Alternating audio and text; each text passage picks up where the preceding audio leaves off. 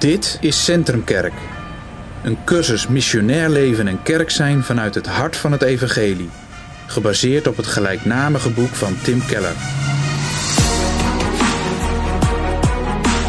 Module Beweging, deel 8. De dynamiek van de beweging. Een centrumkerk is zowel een organisme als een organisatie. De kerk is zowel een stabiel instituut met tradities uit het verleden als een dynamische beweging van de Heilige Geest. In onze evangeliebediening zoeken we daarom naar evenwicht. We wortelen in onze kerkelijke traditie en werken tegelijk samen met het lichaam van Christus om onze stad met het evangelie te bereiken. Introductie Ons doel als christenen en christelijke voorgangers is nooit om onze eigen groep te versterken. In plaats daarvan zoeken we de vrede en welvaart van de stad of gemeenschap waarin we zijn geplaatst. Door middel van een evangeliebeweging geleid door de Heilige Geest. Dergelijke bewegingen werken niet alleen samen met anderen die vrijwel al hun opvattingen delen. Het zijn juist bewegingen waarin je nauw samenwerkt met mensen die op hetzelfde centrum gericht zijn. Dat centrum is een klassiek orthodox verstaan van het evangelie van Jezus Christus. Een gezamenlijke missie om je stad en gemeenschap te bereiken en te dienen en toewijding aan een hartelijke, op Christus gerichte houding ten aanzien van mensen met wie je van mening verschilt. Het is, kortom, een missionaire, integrale en dynamische beweging. In de vorige twee delen ging het over de missionaire gemeenschap en de vraag hoe een evenwichtige en integrale evangeliebediening eruit ziet. In dit deel richten we ons op de dynamiek van de beweging. 27. Bewegingen en instituten.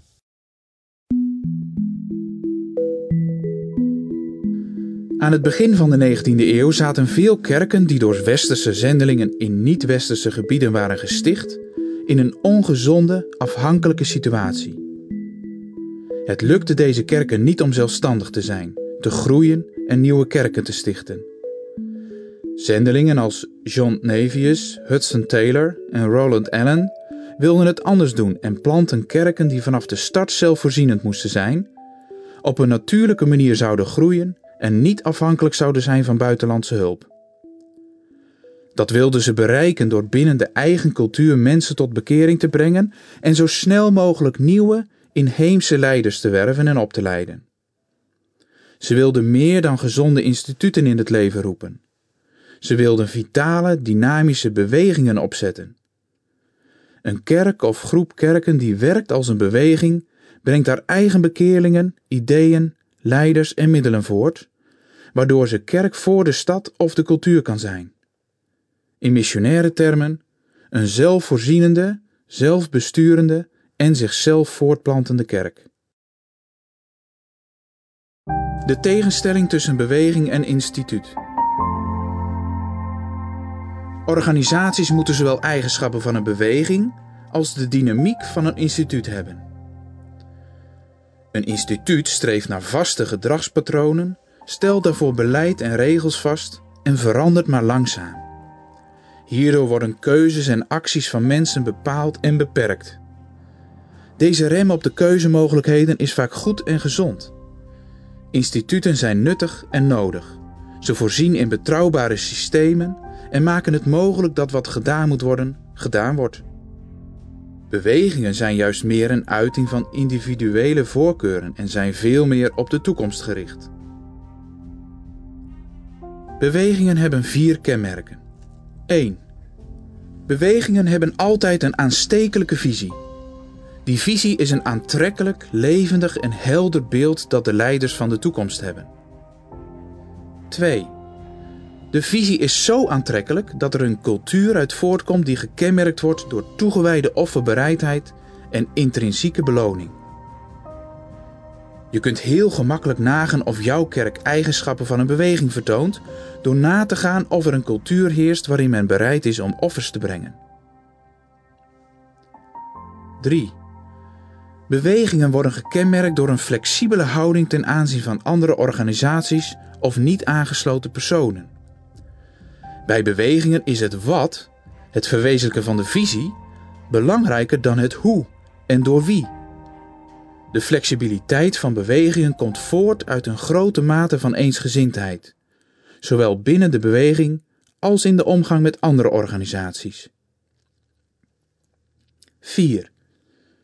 Bewegingen leveren spontaan nieuwe ideeën en leiders op en groeien van binnenuit.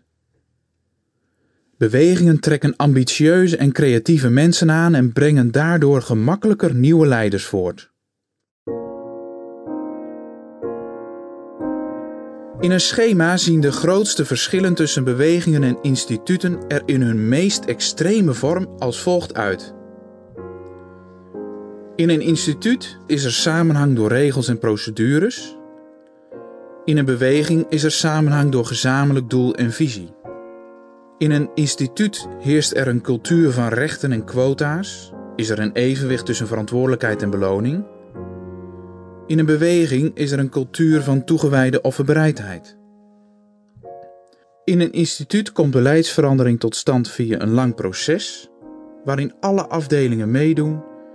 Er is sprake van veel weerstand en onderhandelingen. In een beweging komt de visie van charismatische leiders en is er sprake van veel loyaliteit bij de aanhangers. In een instituut worden beslissingen langzaam en via procedures genomen. In een beweging worden beslissingen in overleg en snel genomen.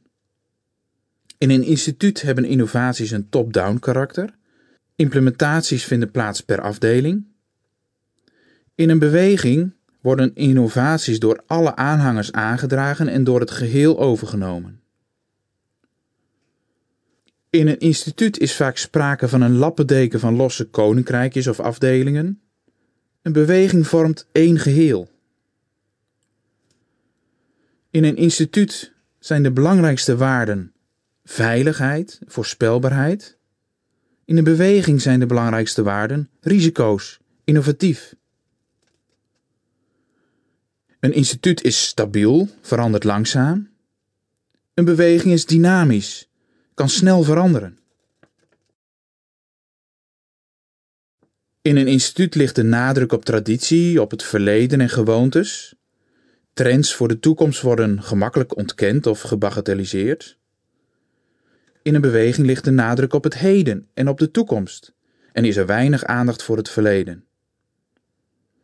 In een instituut zijn er banen voor mensen met status in de beweging zijn er banen voor mensen met de beste resultaten.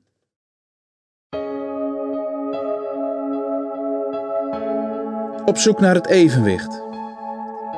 Veel kerken zijn te veel een instituut geworden. Stel het onderscheid tussen een beweging en instituut echter niet te scherp en speel ze niet tegen elkaar uit. Uit de vaak terechte, ernstige kritiek die op instituten wordt geuit, ontstaat soms de indruk dat elke vorm van autoriteit centrale aansturing en formele processen slecht zouden zijn voor de verkondiging van het woord. De werkelijkheid is veel genuanceerder.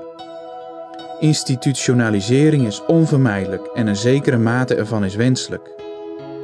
Een gedeelde visie waar iedereen achter staat is van cruciaal belang voor de dynamiek van een beweging. Maar die visie moet niet elke dag of elk jaar veranderen, want dat leidt tot chaos in de beweging en vertraagt de groei. Dit betekent dat de visie zelf vastgelegd en bewaakt moet worden. Om de motor achter de dynamiek, de gedeelde visie, aan de praat te houden, moeten dus sommige aspecten van instituten worden overgenomen. De visie wordt als het ware een traditie die door de beweging bewaakt en doorgegeven wordt. Voor een sterke, dynamische beweging is dus een evenwicht nodig dat ergens in het midden ligt.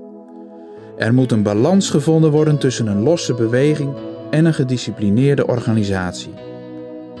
Een beweging die geen enkele eigenschap van een instituut wil accepteren, zoals autoriteit, tradities, eenheid in geloof en controle op de kwaliteit, zal uit elkaar vallen en verdwijnen.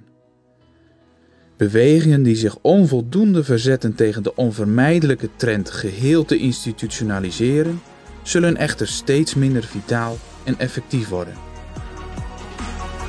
In de volgende aflevering kijken we naar de kerk als een georganiseerd organisme.